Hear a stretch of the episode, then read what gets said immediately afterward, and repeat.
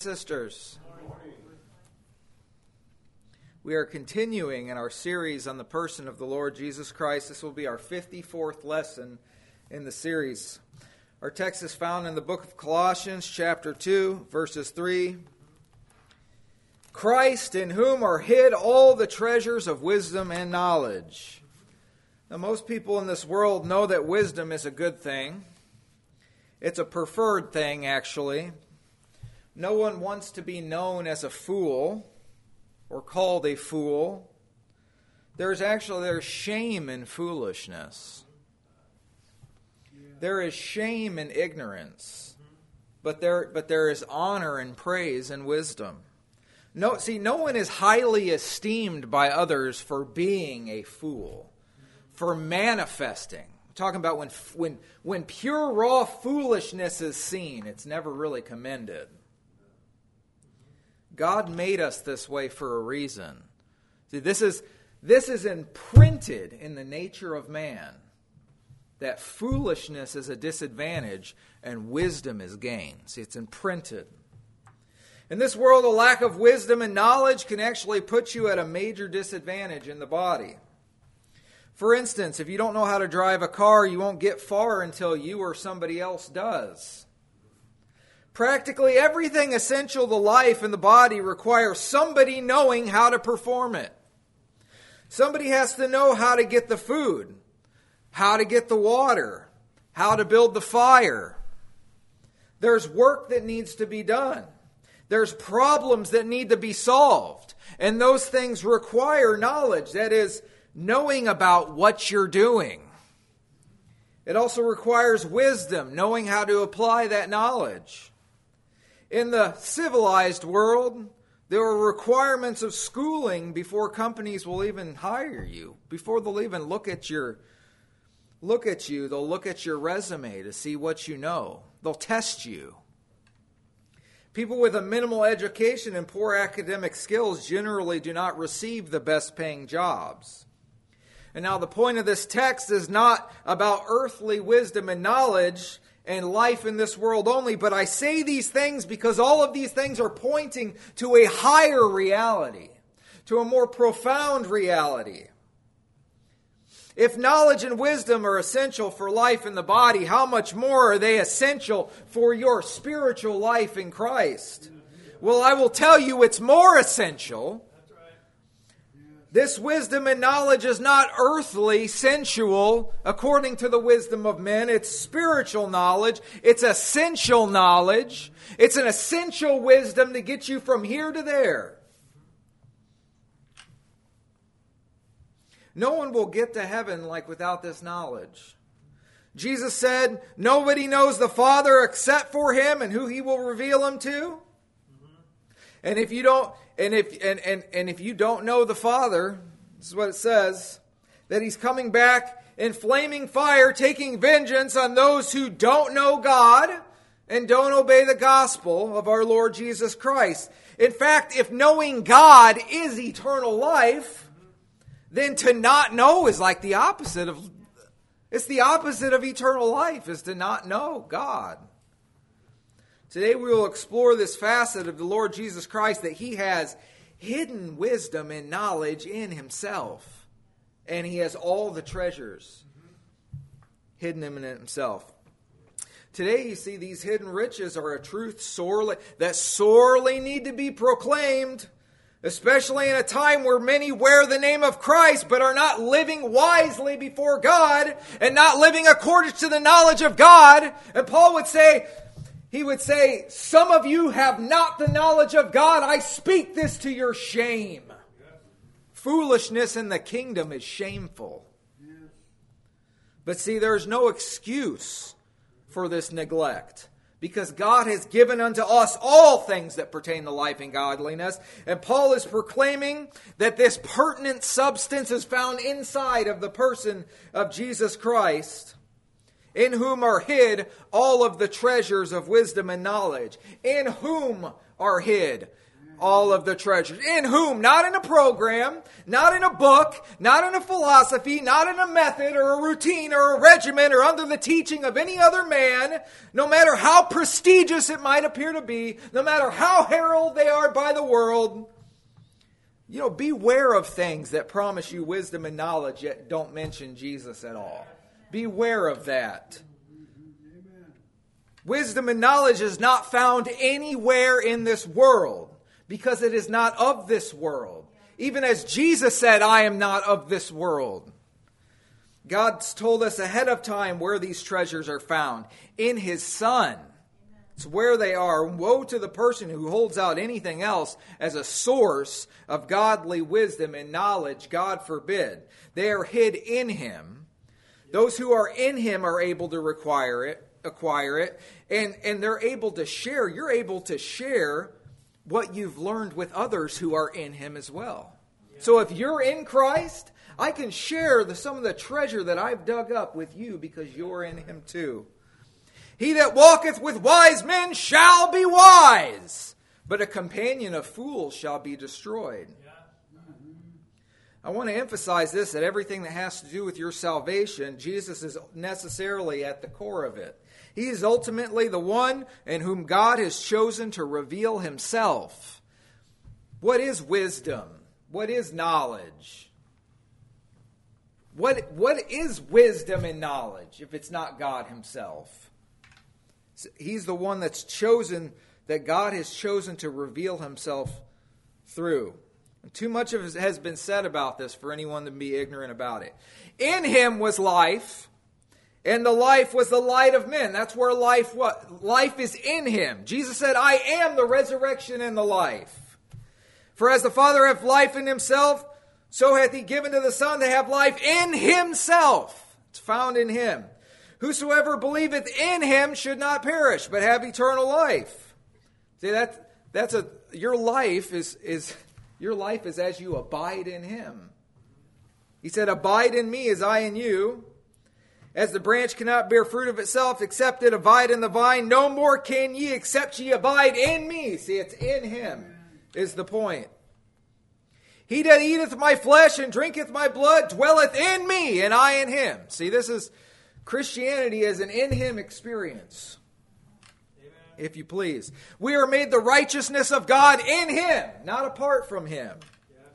Whosoever believeth in him shall receive remission of sins. If you're outside of Christ, you're a sinner. You'll always be a sinner.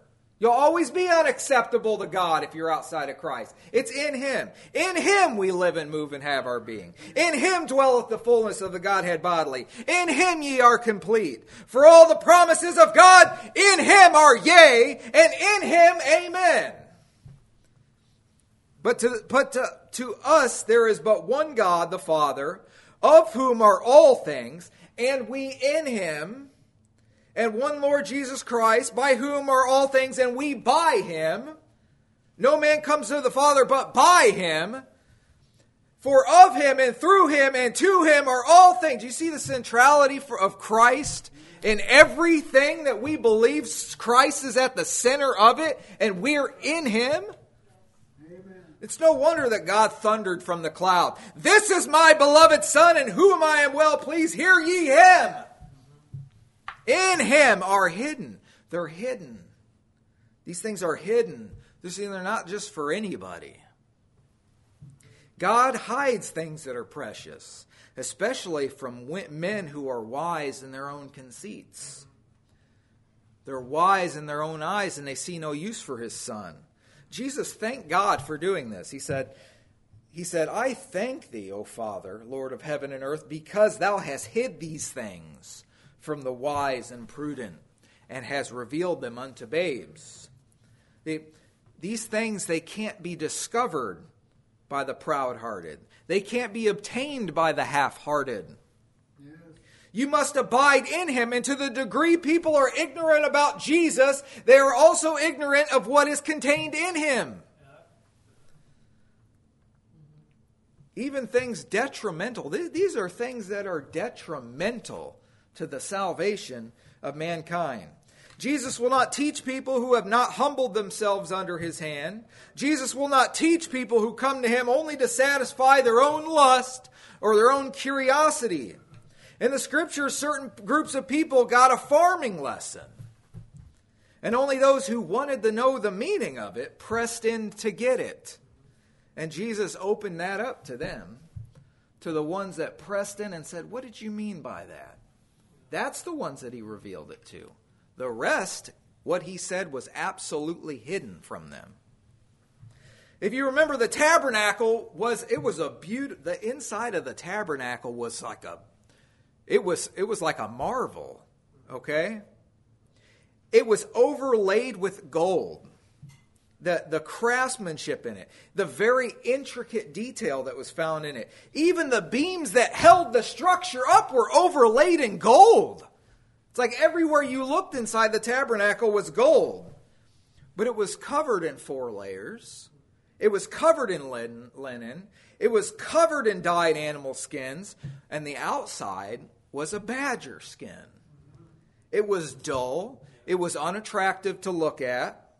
And looking at it from the outside, you would never suspect that the inside was full of gold.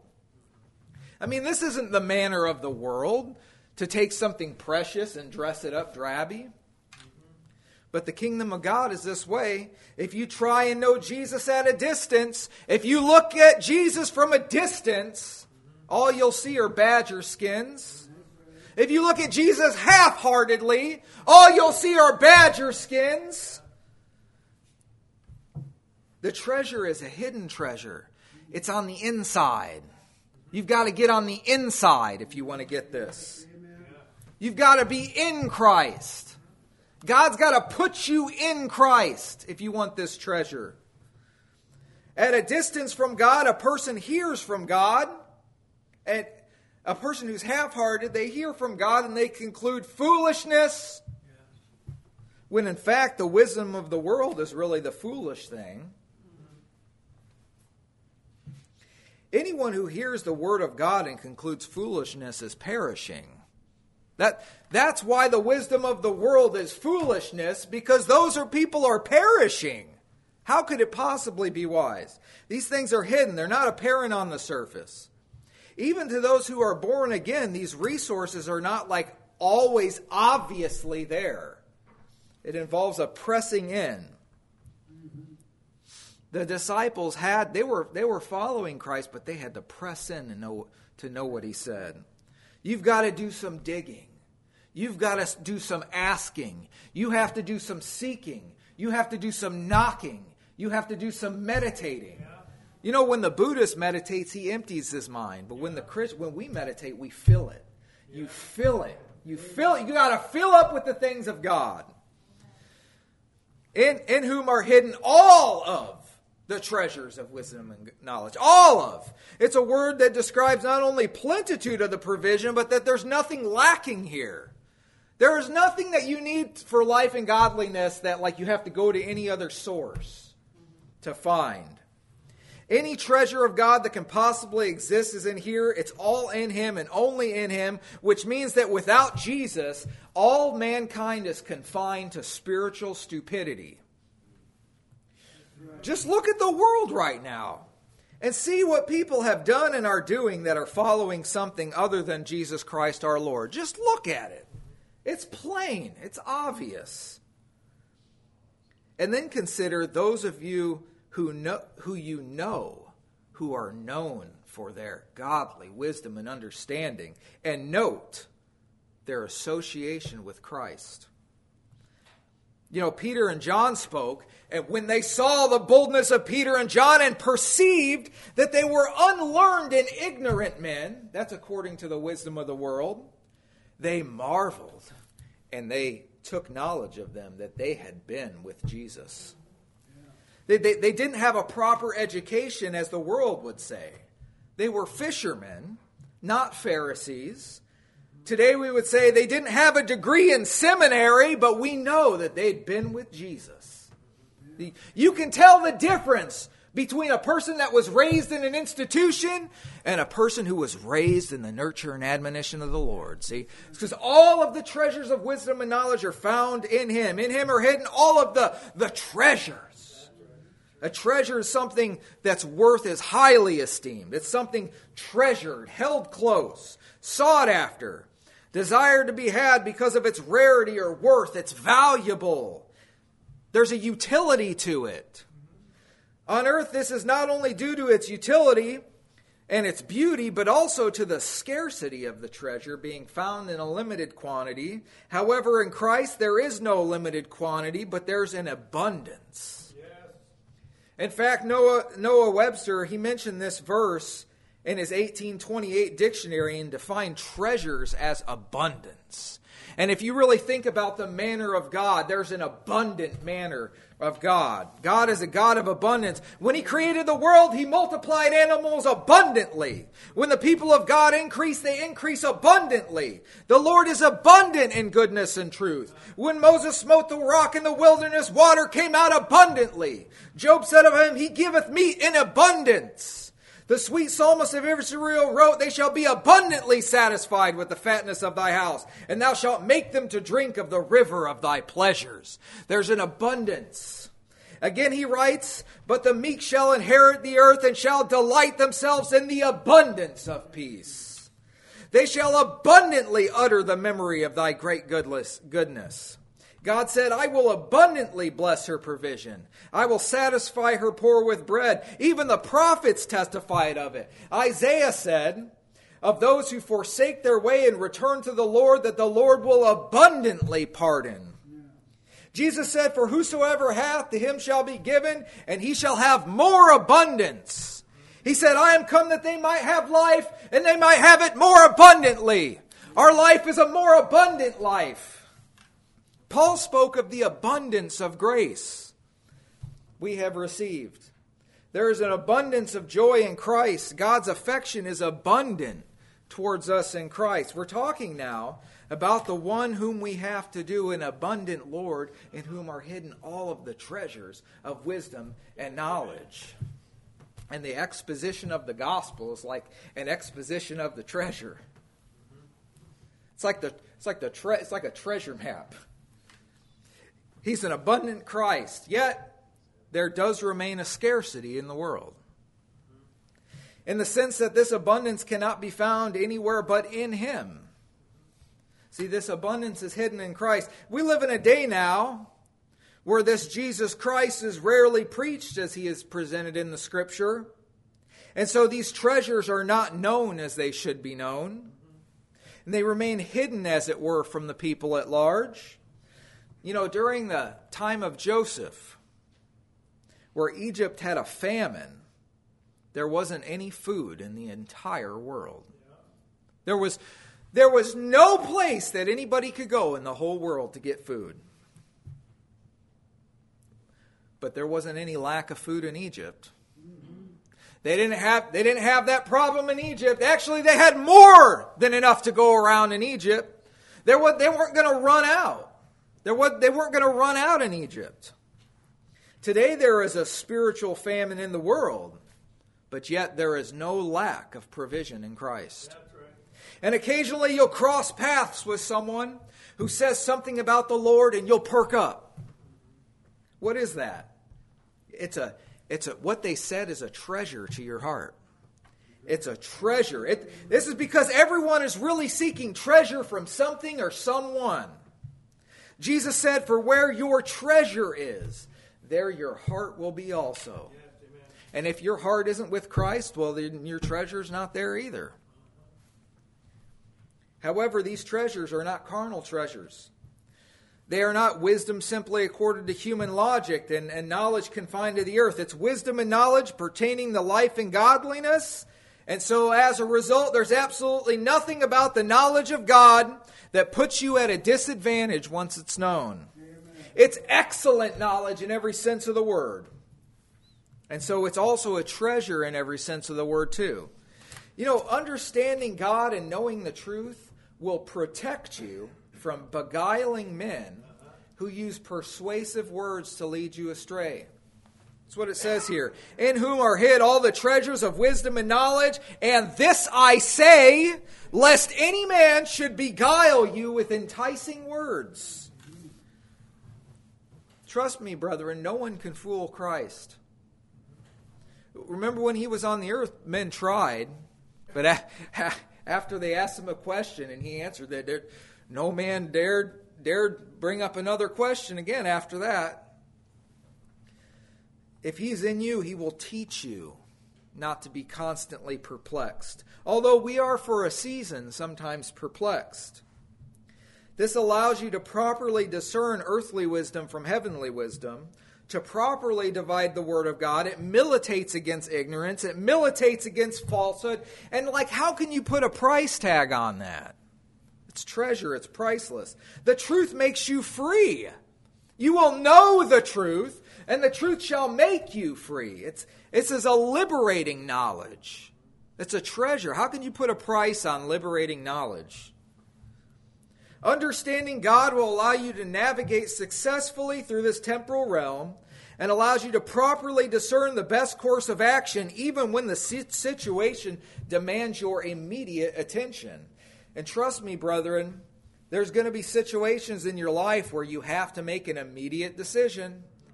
You don't have time to think about it. You've got to be able to react by what you know.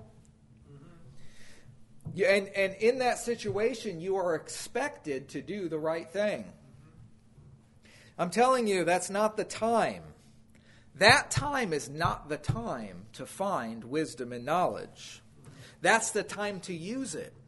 You see, we're, we're growing in wisdom and knowledge. As, as, we walk with Christ, we're growing up into Him in all things. We're advancing, we're growing in wisdom and knowledge. This wisdom and knowledge is a transformative wisdom and knowledge. It brings us into a close understanding of God Himself.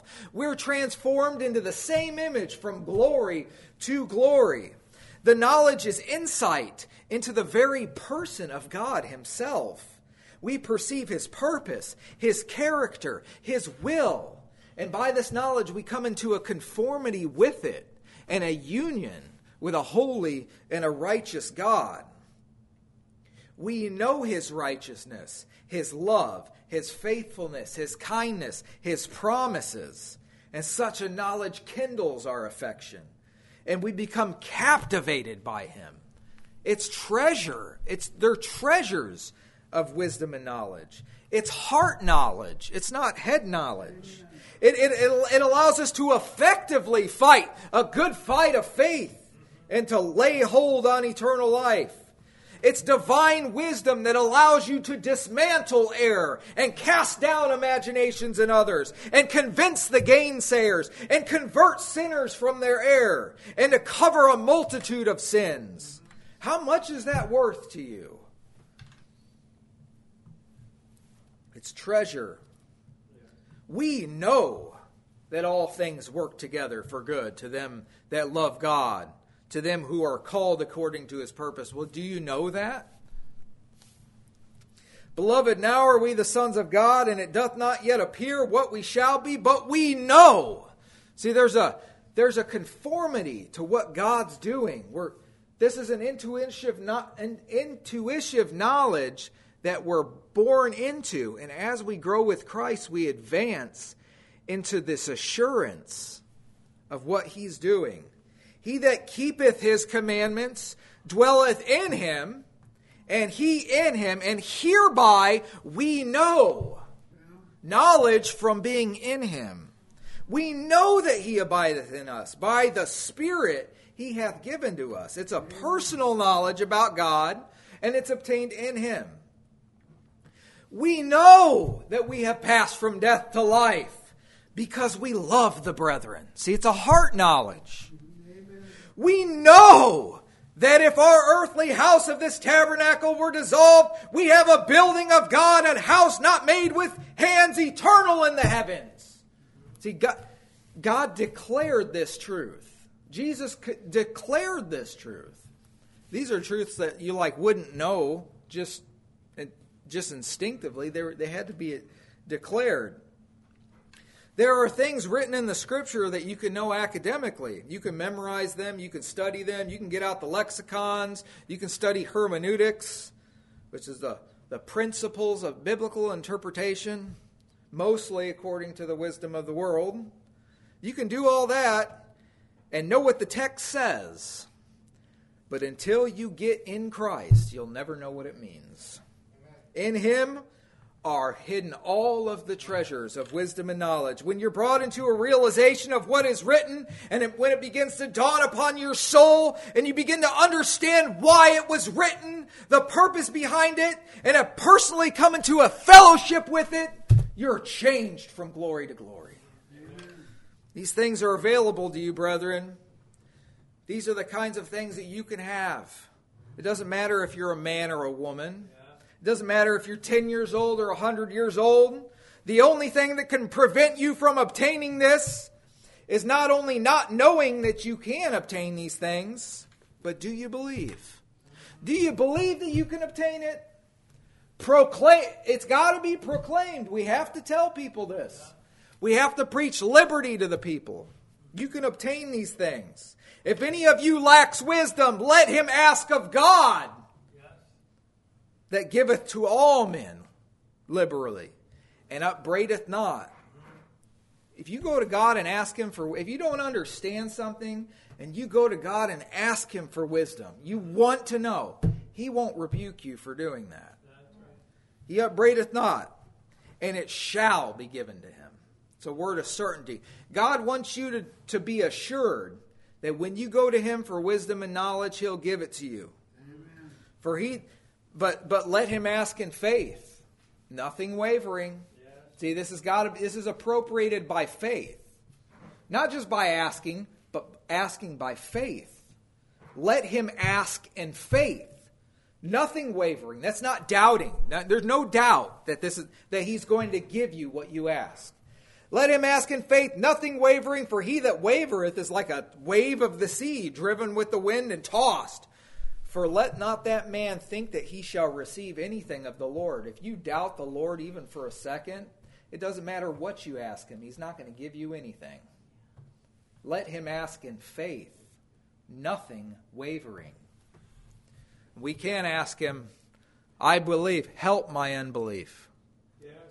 Help my unbelief. They are treasures hidden from those who refuse to press in and obtain them by faith glorious treasures of wisdom and knowledge. Uh, I like how it says it in that order. All of the treasures of wisdom and knowledge. And it says it in that order. The knowledge is essential to life in Christ, but utilizing that knowledge is the reason why it's given. You see, in the world of academia, you will learn things that you may never again use in your entire life, but that's not how the knowledge of God is. God doesn't give anything for it not to be used. There is not inconsequential knowledge in Christ. Wisdom is mentioned first because it involves the proper employment of divine knowledge. You could know a lot of things, but if you don't know how to apply that, like what difference does it make? Wisdom is the ability to employ the knowledge that you're given. Now, in terms of when you get it, technically knowledge comes first and then proceeds forth from the divine enlightenment. The day star rises in your hearts. So, first you know, and then that knowledge is applied. The wisdom and knowledge concern things that pertain to life and godliness, not like secrets to make your life more successful on the earth only. This is a slant that, that is put on this text today that Jesus has the key to a perfect a perfect and long temporal life, when in fact some men who have trafficked in this divine treasury, there were men in the, in the Bible who trafficked in this divine treasure house, like Stephen. They were unable to resist the words that Stephen spoke. He spoke in the wisdom of God. But because he spoke in this wisdom, they stoned him to death.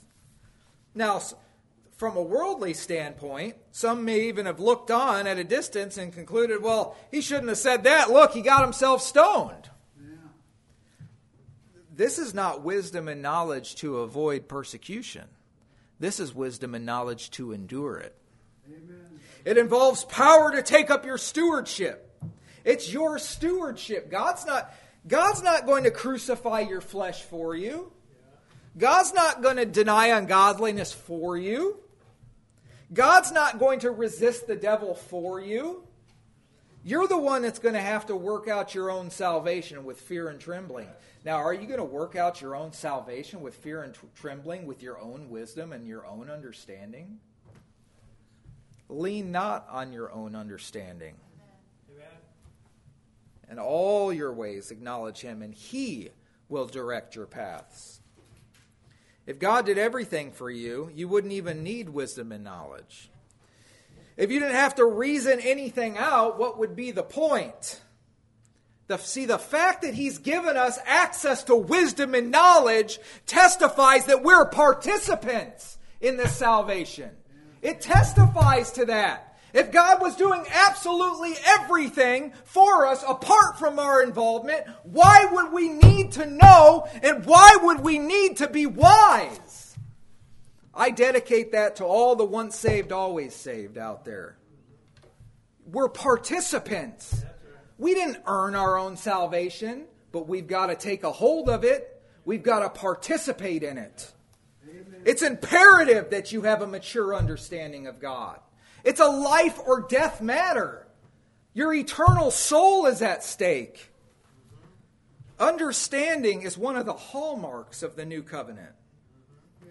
The heart also of the wrath shall understand knowledge, and the tongue of the stammerers shall be ready to speak plainly. If you're being saved by God, that, that should describe you by the end of your life. The wisdom and knowledge is so that we might not just know about God, but understand Him. See, salvation is a fellowship with God. I'm going to affirm that any church that says it's a new covenant church that doesn't understand God is a contradiction with what God said he would do under the new covenant. Where this exists, somewhere down the line, the attention was focused off of Christ. This is not to say that it was on it was an it was an, on obvious and base things, but on a powerless religion Today there's a powerless religion. Didn't Paul say to the Galatians, he said, Oh, foolish Galatians, foolish. Let that not be said of us. I thank God that He's given us in this day, He has given us access to the storehouse. He's given us access to all of the treasures of wisdom and knowledge. At the end of your life, there is absolutely no reason why you shouldn't be well acquainted with God and what He's doing. We, have, we live in a day of access. Today is the day of salvation. The only reason why a person would stand before God on the day of judgment and not know what He's doing and not be acquainted with Him is because they didn't want to be. They said, We will not have this man to rule over us. I, I want to live my own life the way I want to live it. See, that's pride. We've been afforded this. And we, we did nothing to deserve it. We did nothing to, to merit it ourselves, but He's provided it. And it cost Him the precious blood of His Son. And I'm thankful for it. God's own revelation through all else forbidden. Tis shown in His Son, inside whom are hidden all the high treasures of wisdom and knowledge. These measures are in Him and not in a college, not in, in institutions, in programs or routines, and not in worldly organized, yet diabolical schemes. Oh, they look upon the surface to be all quite enchanting, but they have never led anyone to a godly understanding. The darkness will flee as you dig deeper in. The treasures you see, and they're real, not pretend. They'll enlighten your eyes and sweeten the way. They'll heighten your path and hasten your day. They'll bind your heart firmly to Christ in his fold, and you'll choose to serve God and won't have to be told. This treasure more perfect than silver or gold. You'll stand fast in trial and you'll go the right way. You won't be beguiled or tossed far away. You'll know what to do and you'll know what to say. You'll cast down the strongholds and reason and persuade. Speak up and be bold with your speech, seasoned with grace. All this is yours, all you need now to succeed. All access is afforded to everyone now who believes. Everything in Christ to know and to be wise, to those who look to him with a gaze into the skies. Will you dig with me today and find a lasting gem? Will you look to see what treasures are hiding inside of him? Thank God we don't have to make it on our fleshly intuition. No one here must remain in a foolish and vain condition. He'll give to anyone who asks this divine essential wisdom. Now go before the throne and take it, and that's your admonition. Thank you, brethren. I exhort you to look to the one in whom is, are hidden all of the treasures of wisdom and knowledge. Are there any comments? Yeah, I like the correct use of the word treasures. Yeah. Amen. They are treasures and they're inaccessible Mm-hmm. to those who are against us. Amen. Amen. Brother Robert.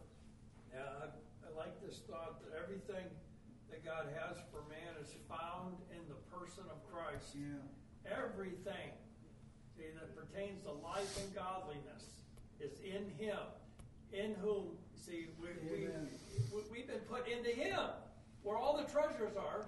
And see, now, you know, we're laying up treasures in heaven. But see, these kind of treasures that Christ provides, only He could purchase. Salvation is, is the treasure that, that uh, Christ he, he willingly gives it.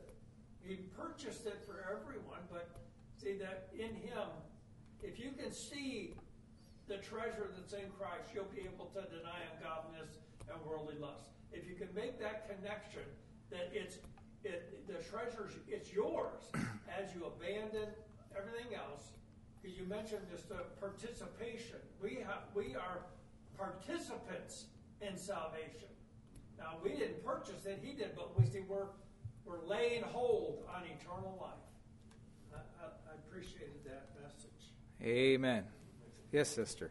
There's a false teaching out there that uh, speaks of salvation um, through God without Christ. That that speaks of winning Christ as an option and our inheritance being um, in Christ, but outside of Him, there still being a salvation. And it, it's awesome. that Your sermon just was an entire rebuke of that false teaching and I really appreciate you mentioning the once saved always saved lie and and just affirming that Christ is you know everything Amen. All in all. all in all Amen. Amen. Yes, Brother David. in this world, uh, treasure is focusing on things, uh, material things of this world that are going to pass away, like gold and silver and lands and artwork and jewels. And uh, there was a man who came to Jesus, who was a very rich young man, and uh, he wanted to know how to have eternal life. And uh, Jesus said, uh,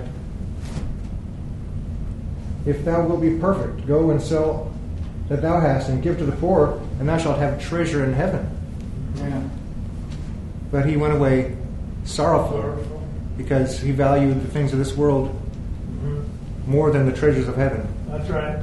And so that's the last we hear about him, and mm-hmm. all indications are that he mm-hmm. valued material treasure over eternal treasure. That's right. And I like what you said about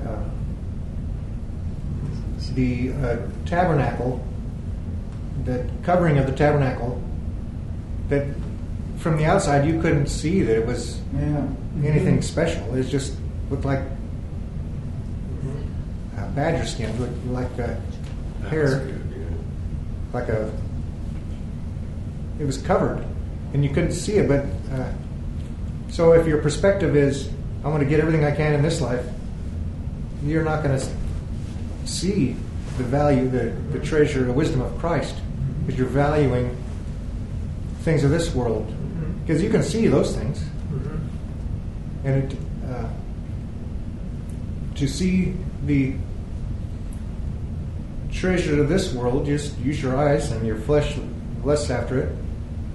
But it's an entirely different type of treasure you use spiritual eyes. It's a, uh, it's not appealing to the flesh. So that's why you deny ungodliness because the, their- your flesh just wants things that are temporary. It's the, the new man that mm-hmm. wants the treasures that are hidden in Christ, the wisdom and knowledge of Him. Mm-hmm. Amen. Brother Robert. Now, one of the comments online asked, can you expand more on what you think of once saved, always saved? Well, there's a sense in which we are being saved.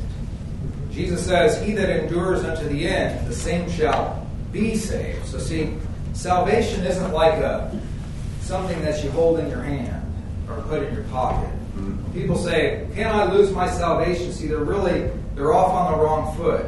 Salvation is a process that actually transforms us. We are transformed into the same image from glory to glory. We live in a world where there's opposition. We have an enemy to contend with. We have the devil to contend with. We've got our flesh to contend with. There's actually an enemy living with us in this body. And the flesh wars against the spirit, and the spirit wars against the flesh, and you see you can't do the things that you want to do. So there's there's opposition. For this reason, there's a liability that's present. And anyone that's going to be saved is only going to be saved by faith. And nobody, anybody that creates a doctrine that lets people feel safe that don't have faith, that's a doctrine fit for the garbage can because salvation is by grace through faith. See, it's, it's always through faith. We have to keep the faith. Hold fast your profession of faith without wavering. See, it's, it's got to be a without wavering thing. We're, we have to cling to the Lord with purpose of heart. But then when we get when we see when we get to heaven, it says we shall go out no more. We're going to beat our swords into plowshares and our spears into pruning hooks. We're going to lay our armor down. So I'd like to change that. Instead of once saved, always saved, we'll say once we're in heaven, we'll always be in heaven. Once we're there, we'll always be there. That's that's the, the theology that I prefer. Yes, brother Given. The security salvation. Amen. The security is in Christ. Amen. And Jesus said, Abide in me. Amen. That's it's safe. Amen. He says, Nothing shall be able to separate us from the love of God, which is in Christ. See, that's that's what's in, in Christ. He said, Keep yourselves in the love of God. That's what Jude that's what Jude said. He said, Keep yourselves in the love of God. You have to maintain your faith in Christ. That's the grand secret. Amen. Is it abiding in Christ and knowing you're in Christ. And if Christ, if you get to a situation where you don't see any really value in Christ Himself, you're on the edge of disaster. Amen. Judas really was an apostle. Amen. He really was an apostle. Amen. Now, He's going to be in hell.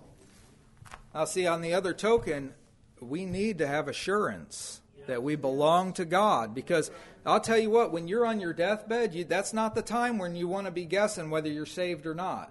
But see, this, ins- this assurance only comes as we abide in Christ and know that we are in Him. And we receive the full assurance of faith. See how this men create doctrines as a substitute for assurance. And Yeah. it isn't a substitute for assurance. Amen. Amen. Amen. Yes, brother. an irony, an irony to me that you know we're to uh, store up our treasures in heaven. Um, yet we're given treasures to for our life here, for our godly life in, whilst we're on the earth. But it occurred to me those treasures in heaven are way more important. That treasure is our ability to glorify the Lord. That's the treasure we're talking about here. And when we see things in terms of what we can bring to God and, and glorify Him, it completely changes the way we see what God has given us whilst we're here in the earth. Amen. Amen. Mm-hmm. And the other thing I wanted to say was in this in, in, this morning's program, there's a couple of verses that talk about falling away, Mm-hmm. and I wanted to read the first one here. Uh, This is from 2 Peter chapter 2.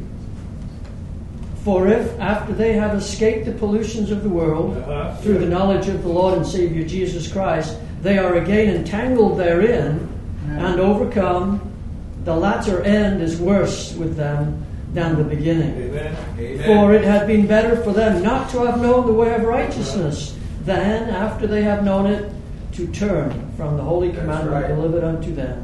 But it has happened unto them according to the true proverb the dog is turned to his own vomit again, and the sow that was washed to her wallowing in the mire. How, how much clearer can you get than that? Yeah. Amen. Amen. In the parable of the sower, Jesus spoke of some who believed for a while, That's right.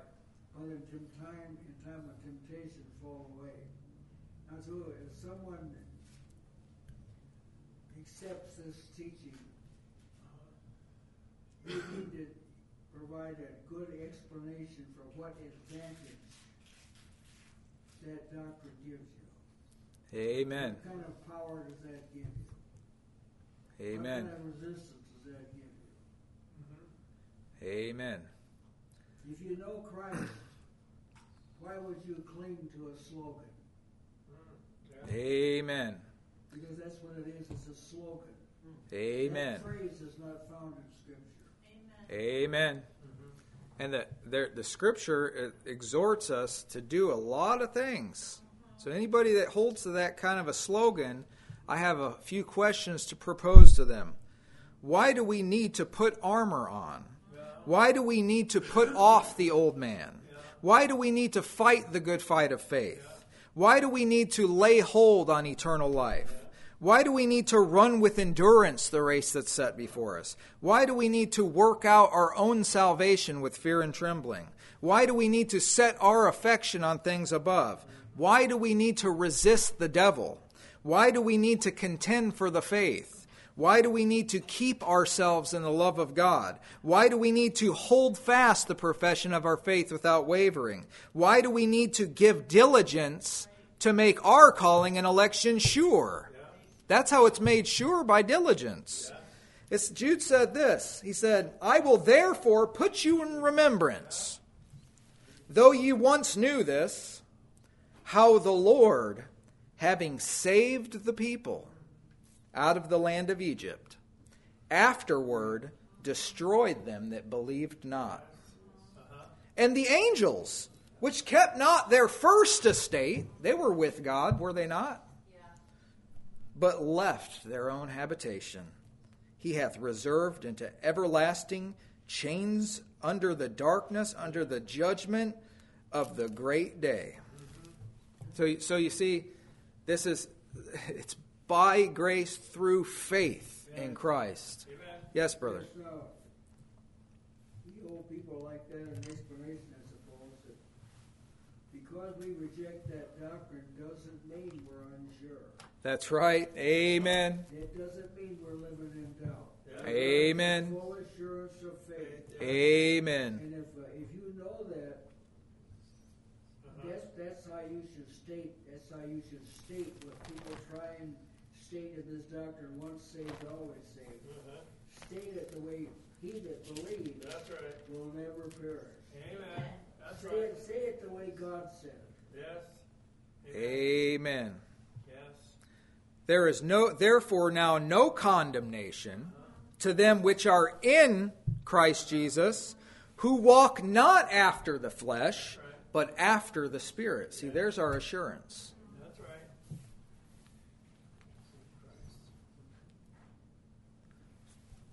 For if you live after the, the flesh, ye shall die. But if you through the Spirit do mortify the deeds of the body, ye shall live. That's 100% true.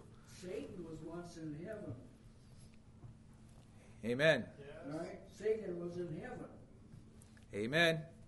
That's you can't get any closer than that. Amen. Yes, Brother David. Uh, things Throughout the scripture, from the beginning to the end, are written for our example and our admonition. Yeah. And we have the example of people, a large number of people, who escaped the bondage of Egypt. Yeah. They saw all these miracles that God did. They Yeah. walked on dry land through the sea, mm-hmm. Amen. and yet, because of unbelief, they perished. Mm-hmm. Amen. Yes. And that whole generation that didn't believe perished. That's an example to us. And the scripture, uh, 1 Corinthians 10 talks about this. It says, verse 12, Wherefore let him that thinketh he standeth take heed, lest Yeah. he fall. Yeah. The Amen. scripture talks about people who shipwrecked their faith. Yeah. People, uh, Paul says he preached, uh, he was concerned lest he would be uh, himself be a castaway, even though he preached and other people were saved. If why would he? Why would Paul have to worry about that? Why would Paul have to continue to run the race? I mean, surely he would be example to us. He would say, "Well, I got it in the bag. It's all, it's all good. I'm just." Uh, no, it, it's uh, we take ex- the warning that was throughout the Scripture. Through unbelief, Yeah. you can be lost. Yeah. Yes. And Paul wrote this to brethren. Yes. People that are already in. He said, Moreover, brethren, I would not that ye should be ignorant how that all of our fathers were under the cloud and all passed through the sea and were all baptized unto Moses in the cloud and in the sea and did all eat the same spiritual meat and did all drink the same spiritual drink for they drank of that spiritual rock that that followed them and that rock was Christ but with many of them God was not well pleased, for they were overthrown in the wilderness. Now these things were our examples, to the intent that we should not lust after evil things, as they also lusted. Neither be ye idolaters, as were some of them, as it is written, the people sat down to eat and drink and rose up to play. Neither let us commit fornication, as some of them committed and fell in one day three and twenty thousand. Neither let us tempt Christ, as some of them also tempted and were destroyed of serpents. Neither murmur ye, as some of them also murmured and were destroyed of the, the destroyer. Now all these things happened unto them for examples and they are written for our admonition, unto whom the ends of the wor- world are come for this reason. Wherefore? For this reason, what we just said. Let him that thinketh he stand take heed, lest he fall. Now, as the principle is this: that as long as you're in a temporal realm, Yes. you can fall. Amen. Yeah. The That's way right. we meet that is you faith is made. Faith is for people in the temporal realm. There's no, Yes. They don't have faith in heaven. We're not going to have faith. Faith is for living in this temporal realm because in that temporal realm Yes. there's a danger of falling. Amen. Now that, that seems like a gloomy thing. Like, oh, I've got all this opposition. Let, let him take. Let him that thinks he. Let him that thinketh he standeth take heed lest he fall. What am I going to do? Right after that, he says this There hath no temptation taken you, but such is common to man. But God is faithful, who will not suffer you to be tempted above that ye are able, but will with the temptation also make a way to escape, that ye may be able to, to bear it. Wherefore, my dearly beloved, flee from idolatry. See, you, you have to take advantage of this provision. To, to escape. The provision is there, but you have to take advantage of it. Yes, Brother Marty. Even, even though you escape, mm-hmm. even though you trust the Lord with all of your heart, mm-hmm. Jesus still has to keep you from falling. Amen. That's right. Amen. Having, as William Whitson says, having done all, Yes. Amen. even then you need a Savior. Amen. You need an intercessor. Amen. Amen. Yes, Brother Mark. It, the, the one saved, always saved is, is actually a device of the evil one. Mm-hmm. When you think that way, it makes it easier for him to overtake you. Mm-hmm. Amen. Amen. Anything that puts us at ease in this life is not a good thing. Amen. Thank God it's not once lost, always lost. Amen. Amen. Yes. Yeah. This the, this brother said, uh, "Thank you for speaking directly to me, and that he understands that he has faith. He has faith in Christ." Amen. I thank God for this um, this expression that we have, this ability, this discussion. This Yeah. see, this is where you, you can really see whether or not you understand it or not.